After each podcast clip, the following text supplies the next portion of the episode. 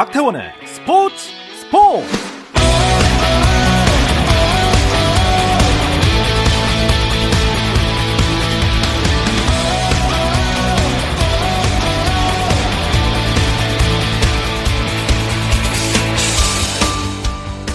스포츠가 있는 저녁 어떠신가요? 아나운서 박태원입니다. 오늘 이슈들을 살펴보는 스포츠 타임라인으로 출발합니다.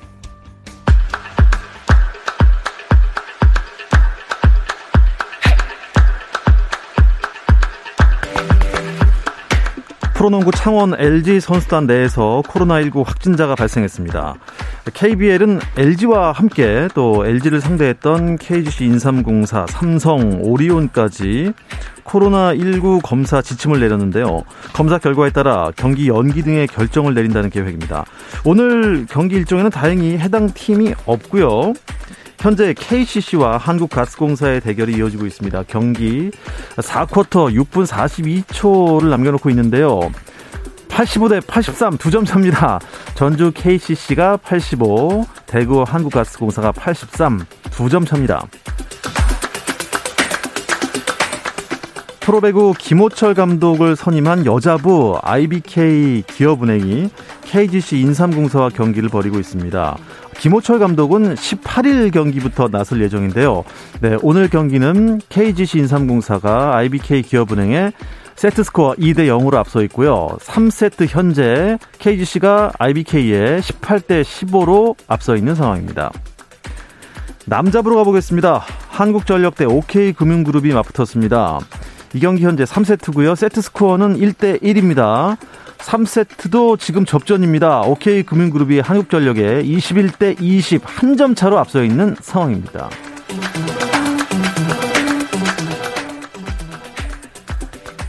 LA 다저스 시절 류현진의 동료였던 쿠바 출신 야시엘 푸이그가 내년 시즌 KBO 리그에서 뜁니다. 키움은 푸이그와 신규 외국인 선수 몸값 상한선인 100만 달러에 계약했다고 공식 발표했습니다. 타이거 우즈가 자동차 사고 이후 10개월 만에 필드로 돌아옵니다. 복귀 무대는 오는 19일부터 이틀 동안 미국 플로리다주 올랜도의 리츠 칼턴 골프 클럽에서 열리는 가족 골프 대항전이죠. PNC 챔피언십인데요. 타이거 우즈는 아들 찰리 우즈와 함께 이 대회에 출전한다고 SNS를 통해 알렸습니다. 미국 프로농구 NBA 골든스테이트의 스테픈 커리가 통산 최다 3점 슛 신기록까지 10개만을 남겨놨습니다. 골든스테이트는 포틀랜드를 104대 94로 이겼는데요. 커리가 22득점을 기록하며 팀의 승리를 이끌었고 3점 슛을 이날 17개를 던져서 6개를 적중시켰습니다. 개인 통산 3점 슛 2,964개로 늘렸는데요. 커리는 3점 10개를 더 넣으면 레이 앨런 선수가 세운 이 부문 최다 기록인 2,973개를 넘어 농구의 새 역사를 쓰게 됩니다.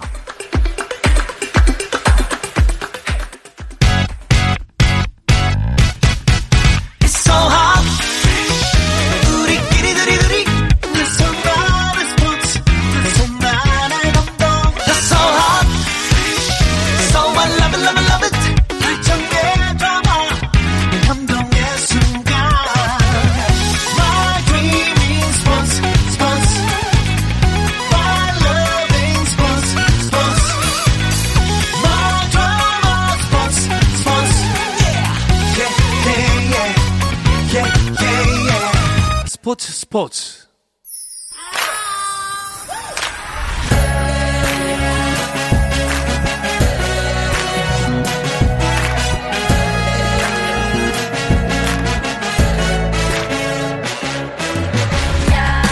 네, 목요일에는 해외 축구 이야기 함께하고 있죠. 라디오의 발롱도르를 항상 꿈꾸고 있습니다. 이건 김정용의 랄롱도르 시작하겠습니다.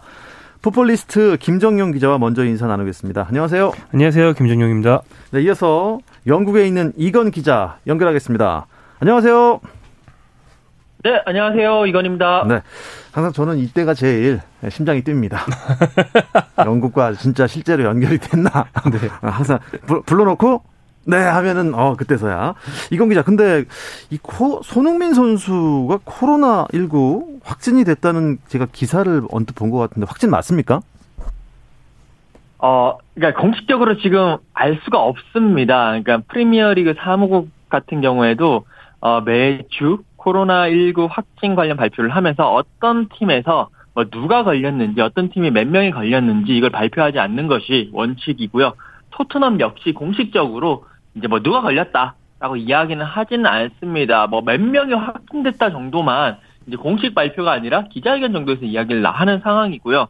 어 그렇기 때문에 지금 누가 확진됐다라고는 아무도 공식적으로 확인을 해주지는 않습니다만 여러 정황상 특히 어제 이제 훈련 영상이 나왔는데 그 훈련 영상에 손흥민 선수가 없었거든요. 그렇기 때문에 아. 뭐 손흥민 선수, 루카스 모우라 선수, 뭐 벤 데이비스 선수 이런 선수들이 부상 같은 것도 아니고 그렇게 없었기 때문에 손흥민 선수도 코로나19에 양성 판정을 받았을 가능성이 높다 라고 이제 이렇게 유추하고 있는 것이고요. 어, 지금 이제 어제까지만 하더라도 안토니오 콘테 감독이 기자에게 나와가지고 선수 8명 그리고 스태프 5명 총 13명이 어, 확진이 됐고 계속 매일 아침마다 확진자가 한 명씩 몇 명씩 늘어나고 있다 라고 이야기를 하면서 사태가 지금 어, 토트넘을 강타한 코로나19 확산 사태가 심각함을 음, 알렸습니다. 아, 뭐 우려가 현실로 된 것 같고요. 일단 훈련장에 손흥민 선수가 보이지 않는다. 이거는 어느 정도 유추해 볼 수 있는 상황이 되겠군요.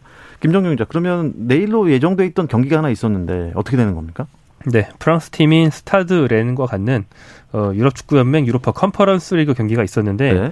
이 경기는 이 현재로선 취소된 것으로 보입니다. 아직 그 유럽 축구 연맹이 주최하는데 유럽 축구 연맹의 공식 발표는 안 나왔지만 네. 토트넘 측이 먼저 우리 이 경기를 취소시키겠다. 즉 어, 추후 일정으로 연기시키겠다. 그리고 어, 유럽 축구 연맹과 우리의 의사를 밝히고 논의를 하겠다라고 먼저 발표를 했고요.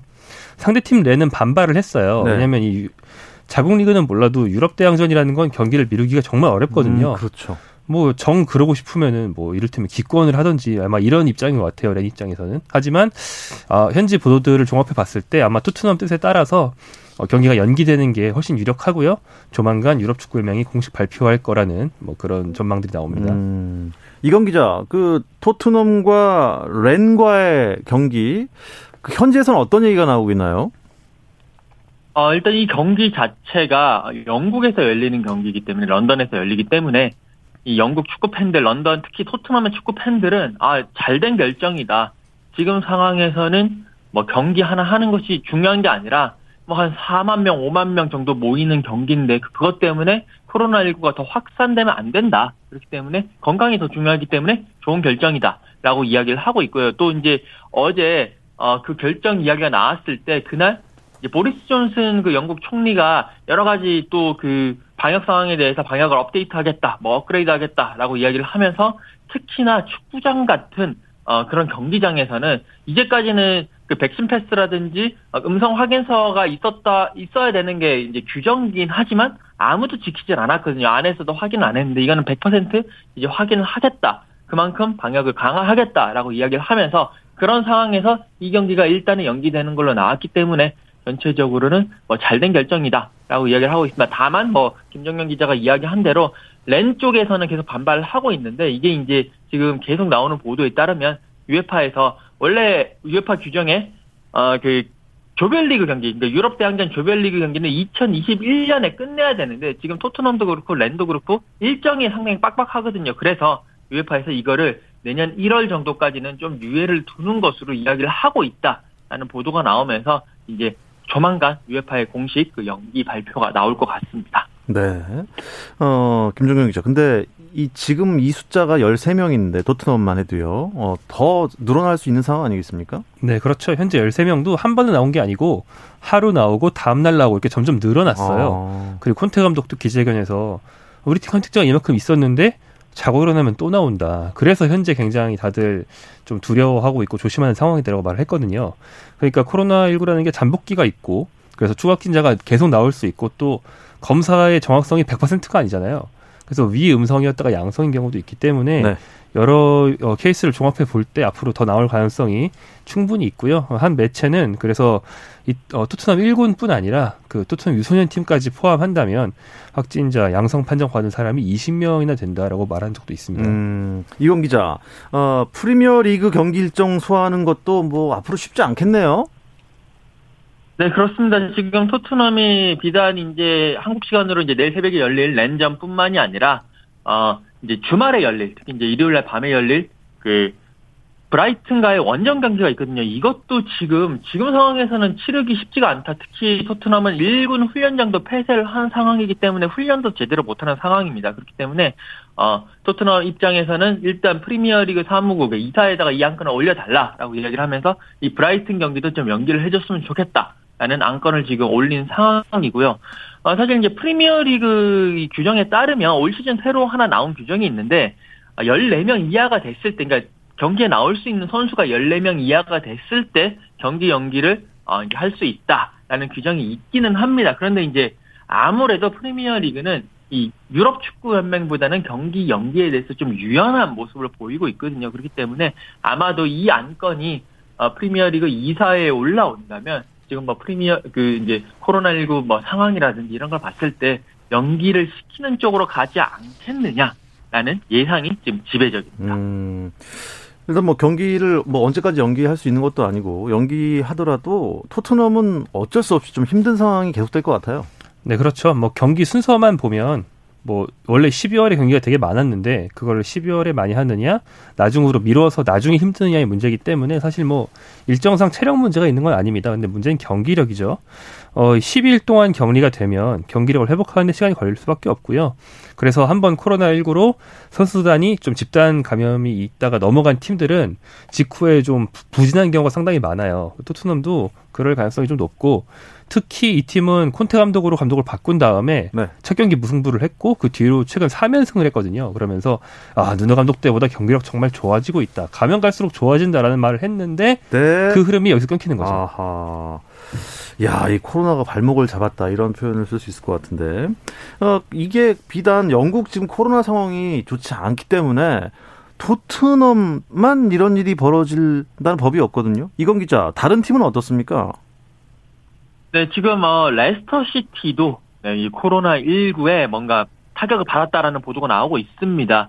어, 레스터 시티 같은 경우에는 유로파 리그 그 나폴리 원정을 앞두고 있는데 선수 7명이 네, 코로나 19에 확진이 되면서 명단에서 제외됐다는 보도가 나왔고 어, 브랜단 로저스 감독도 기자회견을 하면서 선수 7명이 가지 못한다. 이거는 뭐 이제 상대국 우리가 이탈리아로 가기 때문에 거기에 대한 존중도 있고 건강을 위한 문제도 있고 그렇다. 하지만 우리는 일곱 명이 빠졌어도 어, 우리는 최고의 스쿼드로 데리고 이제 경기를 하러 간다라고 이야기를 하면서 뭐 그렇게 이제 이제 마무리는 했는데 그래도 지금 레스터 시티 같은 경우에도 상당히 어려운 상황에 직면해 있다라고 보시면 되겠습니다.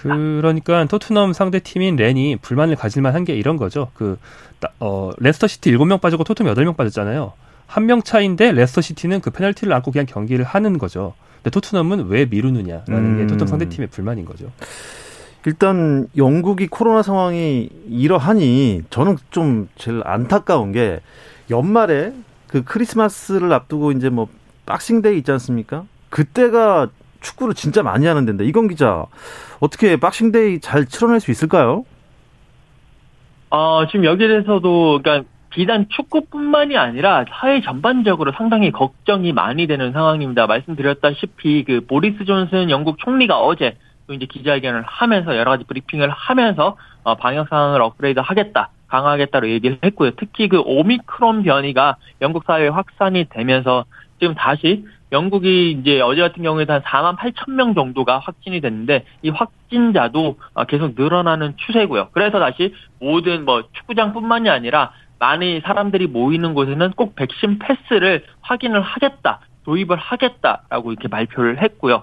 그러면서 크리스마스 복싱데이 기간 중에서도 아 지금 오미크론 때문에 오미크론 확산되니까 이게 어, 경기는 하되 관중을 좀 제한을 두거나 아니면 무관중으로 하는 방안으로 음. 지금 뭐 여러 가지 검토를 하고 있다라는 이야기도 나오고 있습니다. 다만 만약에 무관중이 가게 된다면 지금 프리미어 리그뿐만 아니라 밑에 있는 하브리그 팀들까지 이 관중 수입이 엄청난데 이 관중 수입이 끊어지는 거기 때문에 이 재정적인 뭐 파산할 수 있는 구단들도 나올 것이다. 라는 예상이 나오고 있습니다. 그렇기 때문에 상당히 어. 걱정을 하는 그런 분위기입니다. 예. 걱정이 많이 많이 됩니다. 지금 김정윤 기자. 다른 유럽 리그 상황도 뭐 마찬가지일까요? 아, 그럼요. 심각하죠. 일단 독일 얘기를 해보면 네. 독일 대표팀의 핵심이면서 강팀 바이에르민에서 주전인 어, 조슈아 키미히라는 스타 미드필더가 있는데 이 선수가 얼마 전부터 백신 거부 입장으로 유명했어요.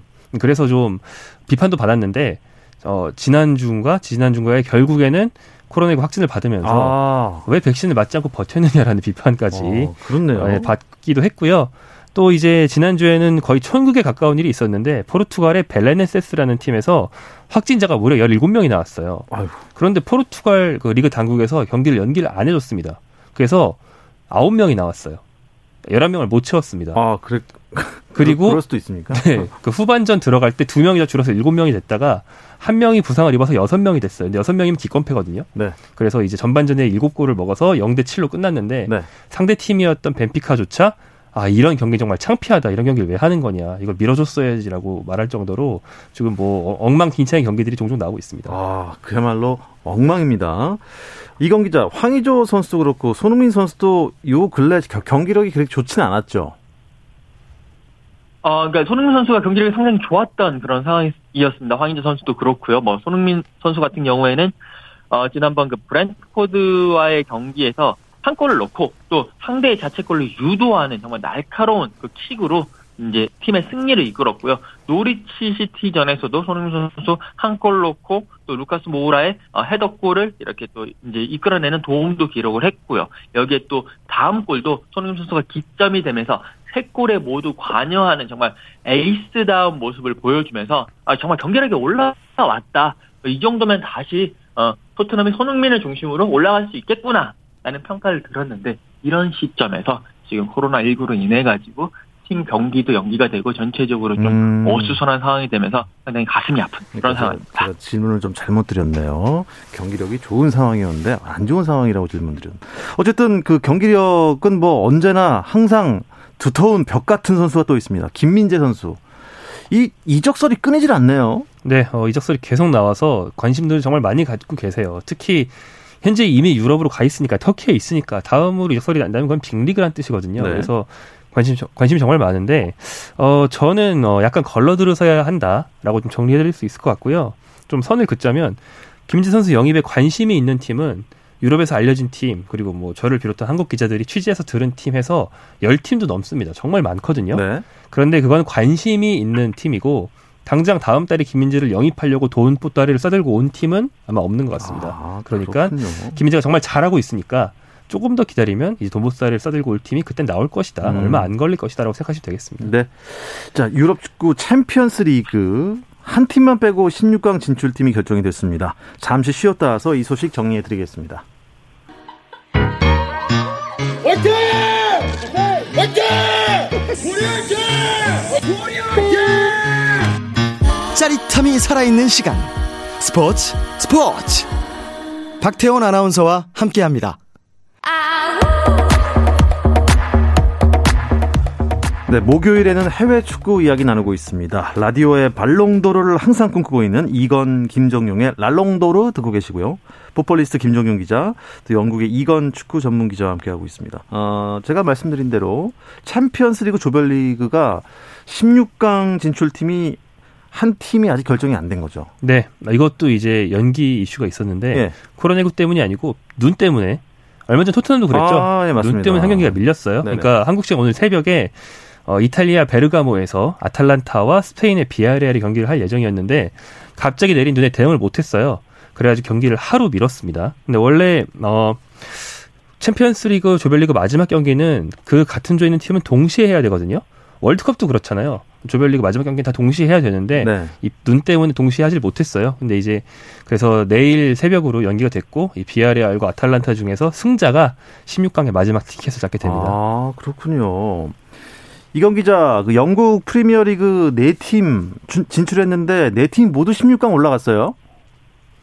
네, 어, 잉글랜드에서 나온 맨시티, 리버풀, 맨유, 첼시 이 네 팀이 모두 16강행을 확정 지으면서 어, 이 지금 유럽 축구계가 아무래도 특히 클럽 축구는 어, 프리미어리그 돈이 많이 모이기 때문에 그쪽으로 계속 무게 중심이 기울고 있는 것이 아니냐라는 뭐 그런 이야기에 많이 힘이 실렸고요. 이제 다른 나라 그 이제 리그 팀들과도 바- 이제 비교를 해보면 스페인 같은 경우는 일단 두 팀이 올라가 있고 마지막에 이제 아탈란타와 비아레알 전에서 이제 한 팀이 더 올라갈지 안 올라갈지는 나오겠지만 일단 스페인은 이 두에서 세 장, 그다음에 이탈리아 같은 경우도 유벤투스가 올라가 있는 상황, 유벤투스 인터밀란이 올라가 있는 상황이고요.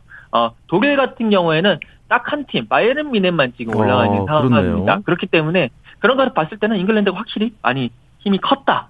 힘이 커졌다라고 보시면 될 것 같습니다. 음. 근데 좀 충격적인 그림이 보이네요. 김정용 기자. 바르셀로나가 어디 갔죠? 바르셀로나가 16강에 못 갔습니다. 어, 자기 조에서 조 3위를 하고 말았는데 이게 2001년도가 마지막이었어요. 그리고 지금 2021, 2022 시즌이니까 21년 만입니다. 21년 만에 네. 16강 진출 실패. 네, 그러니까, 그러니까 2002 월드컵보다 전이니까 진짜 오래된 일인데 어, 바이에른 미넨과 마지막 경기를 했는데 이겨야만 올라갈 수 있었거든요. 네, 비- 무승부여서 무승부였어도 뭐 상대 팀에 따라서 다른 경기에 따라서 가능성은 있었지만 결국 졌어요. 그것도 0대 3으로 대패를 했고 네. 이 팀이 계속 부진하다가 이 팀의 레전드 선수였던 차비 에르난데스 감독을 최근 선임했는데 차비도 거의 뭐 곪을 대로 곪아 있는 선수단을 한 번에 수술을 하진 못했습니다. 그래서 부진이 이어졌고요. 조별리그 6경기에서 두 골을 넣었어요. 그러니까 바르셀로나 하면은 한 경기에서도 4골 5골 넣는 팀이었잖아요. 네. 여섯 경기 두 골을 넣었습니다. 그 정도로 심각한 부진이었습니다. 어, 글쎄요. 리오넬 메시의 공백 때문에 이 정도까지 망가질 수 있나? 이경 기자, 현지에서는 어떤 반응입니까?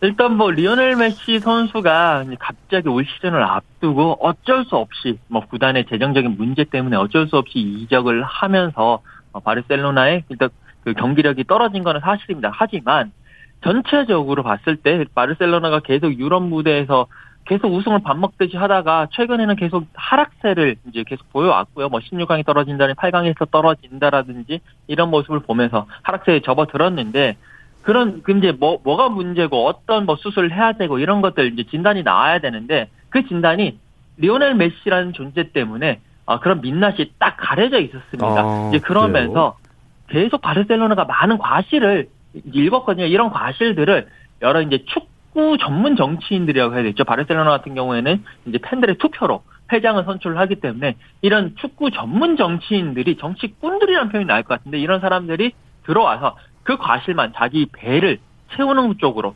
계속하면서 이 바르셀로나의 문제는 더더욱 더 심각해졌고요. 음. 결국 리오넬 메시 선수가 나가면서 이 민낯이 드러났는데 이미 드러났는데 딱 보니까 이거 너무 골무대로 골모아 있기 때문에 지금 뭐 김정현 기자가 얘기한 대로 감독 바꾼다고 되는 건 아니고요. 전체적으로 팀의 체질 그리고 팀 전체적인 그런 펀더멘탈 자체를 조금 바꿔야 되는 그런 상황인 것 같습니다. 이렇게 선거가 중요합니다. 아, 그렇군요. 일단 바르셀로나는 시민구단이니까 시민들이 그 뭐 대표를 뽑는 그렇죠. 예, 네. 그, 그런 팀이고 참 특- 독특한 팀인데 네네.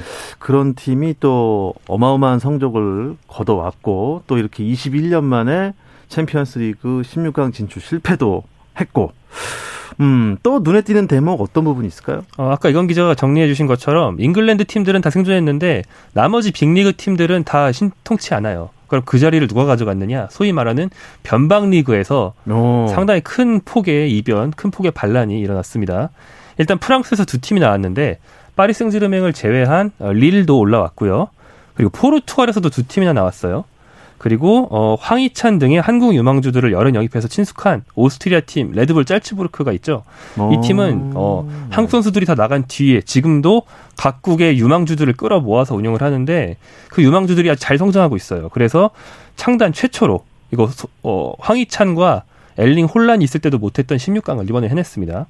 또 이제 무엇보다도 정말 중요한 건 왕년의 명문팀 네덜란드 최고 팀이었던 아약스가 네. 굉장히 오랫동안 고생하다가 어, 세 시즌 전에 토트넘과 챔피언스리그 4강에서 맞붙은 적이 있거든요. 그때 기세를 이어와서 이번 조별리그에선 6전 전승을 했습니다. 와, 아약스가요? 네, 이 아약스 하면 진짜 예전 추억의 팀이고 21세기 들어서는 정말 잘한 적은 없는데요.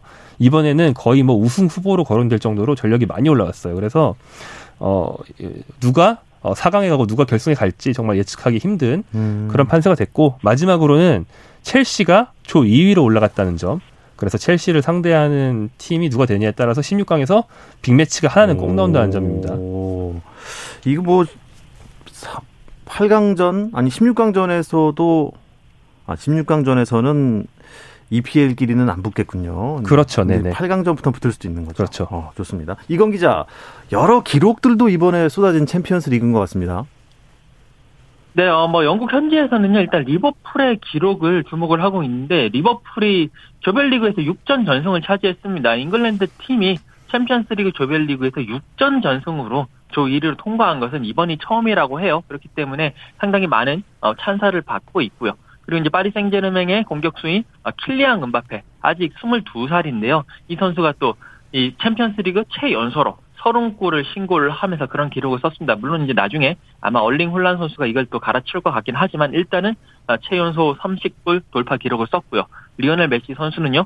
어, 개인 통산 758골을 넣으면서 펠레 기록도 제쳤습니다. 아, 대단합니다. 아, 김정용 기자. 그러면은 이제 16강 대진은 아직 대진표가 안 나온 상황이죠? 네, 그렇죠. 어, 아직 열리지 않은 아틀란타와 비아레알의 경기가 끝나면 이제 내일 새벽에 16강의 모든 팀이 다 가려지게 되고요. 그리고 대진 추첨은 13일 월요일에 진행이 됐는데요.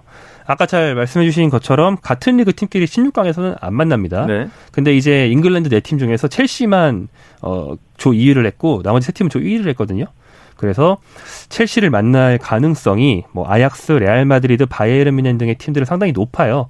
그렇기 때문에 뭐 죽음의 어떤 미리 보는 결승전이 하나 나오지 않을까 음, 예상하고 아, 있습니다. 미리 보는 결승전이 16강전 때 있으면 진짜 어떻게 보면 김이 좀 빠지는데 우승 후보들끼리 미리 만나는 거 원하는 사람이 어디 있겠습니까만은 그래도 예.